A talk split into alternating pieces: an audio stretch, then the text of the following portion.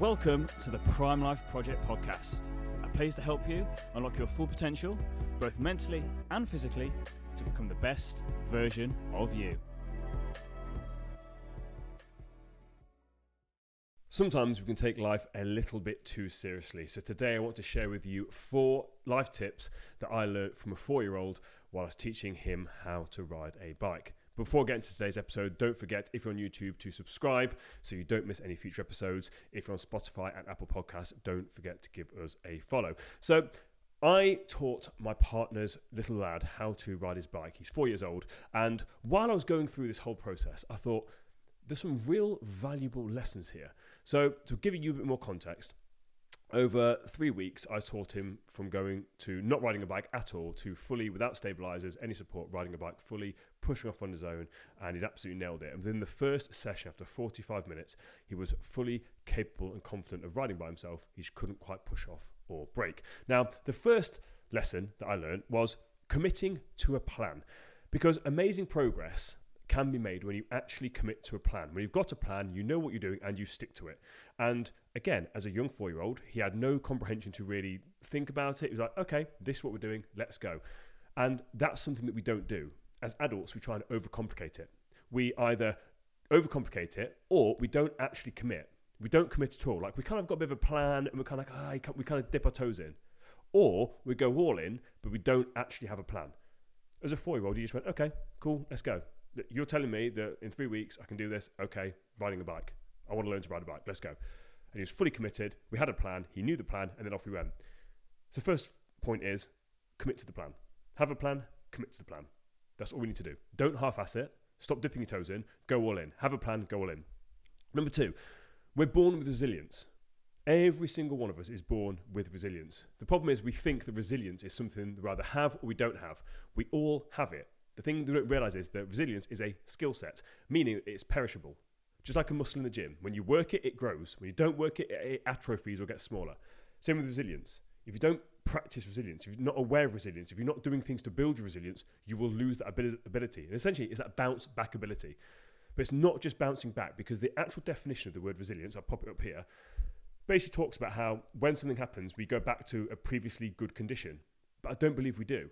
So the School of Life definition of resilience, which I'm also going to pop up on here for on YouTube and on Spotify, talks about becoming enhanced. We become enhanced, and then we also grow and learn from this experience, which we do. And I saw this in the four-year-old.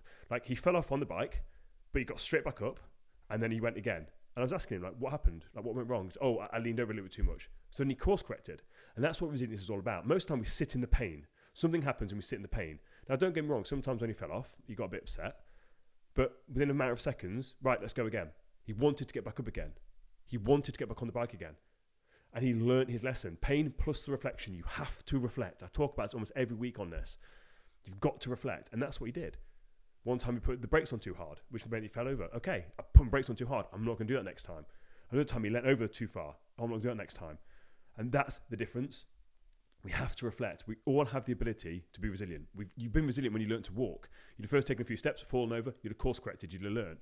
When you learn to ride a bike, you have that resilience within you. You have a lot more resilience within you that you, than you don't actually realize.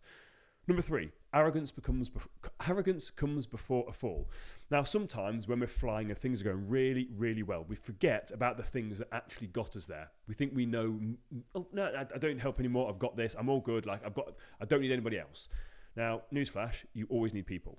Like, you're never good enough to do something by yourself. You always need some form of support, no matter how small. Look at any successful person, and they will tell you they never did anything by themselves. Even Elon Musk, he had a good team around him. Jeff Bezos has a good team around him. Sports athletes have a good team around them. Every single person, no matter how much they take credit for stuff, they know they've got a good team around them. And this was, I think, on the third week no, the second week he was absolutely smashing it. He was doing absolutely amazing, and I was kind of just jogging behind him. I was giving him some tips, and he kept saying, "I know, I know, I know, I know." And then there was a bend coming up. I was like, "Remember to turn." I know, I know. He forgot to turn. He didn't look where he was going, and then he ended up veering into a bush. And again, he dust some stuff off, and we went again. But it's really interesting how we do that, don't we? We think, "Oh no, I've got this. I've got it now. Don't need any help." No, you always need help. You always need support. And even if it's stuff you already know, that's not a problem because I learned this in the fitness industry. A lot of the coaches that used to be in and around me at the gyms I was working at, they thought they kind of knew everything. Oh, no, so I know that. Whereas with me, I would always go to workshops, seminars, even if I already knew. Like, why are you going to take? You already know that because I'm looking for the one nugget that I can actually take and learn and use and implement. And even if I go there and I know 99% of the stuff, okay, well then it confirms to me that I know the 99% of the stuff. And it's just a good refresher for me. And sometimes we can forget that.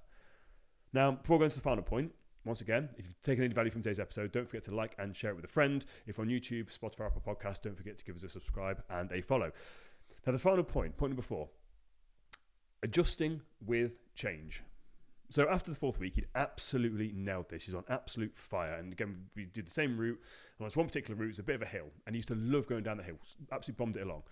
But this one time went out, it had been raining a few hours before. And what he hadn't taken into consideration is that this same slope was a little bit different, maybe a little bit slippy. And again, even I'd already told him, he hadn't experienced it.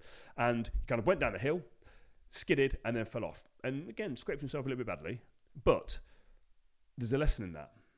And there's a lesson for him that even when you think you've got it nailed, if you aren't ready for change, which is inevitable, things are always going to change, you can get knocked down. And again, even just because you knew how to ride around the, the, the estate that I'm on, the area that I'm on, actually, when you go to another area, he's not going to know that terrain. It changes. So then you have to go back to the basics. You have to remember the basics in those times. And again, at that moment, he kind of forgotten a little bit. He wasn't paying as much attention. He kind of like, oh no, I've got this now. He wasn't paying as much attention. Rather than thinking, oh, actually, I've not been out after it's just rained. I need to be a little bit more aware. And we can all get guilty of that. I know that I can as well, where things get a little bit comfortable. It's like, oh, this is great. Remember, change is inevitable. Change, life is always changing. That is the one thing that we know in life is a certain change. Nothing stays the same. The seasons change, everything changes. So you've got to be able to be flexible. You've got to be able to adapt. You've got to be able to change. We've got to be able to have your own back and know, no matter what goes on here, there's basic principles that I'm going to apply to is going to help me navigate this change. Hope you're taking value from today's four lessons I learned from a four year old. See you next week. Take it easy.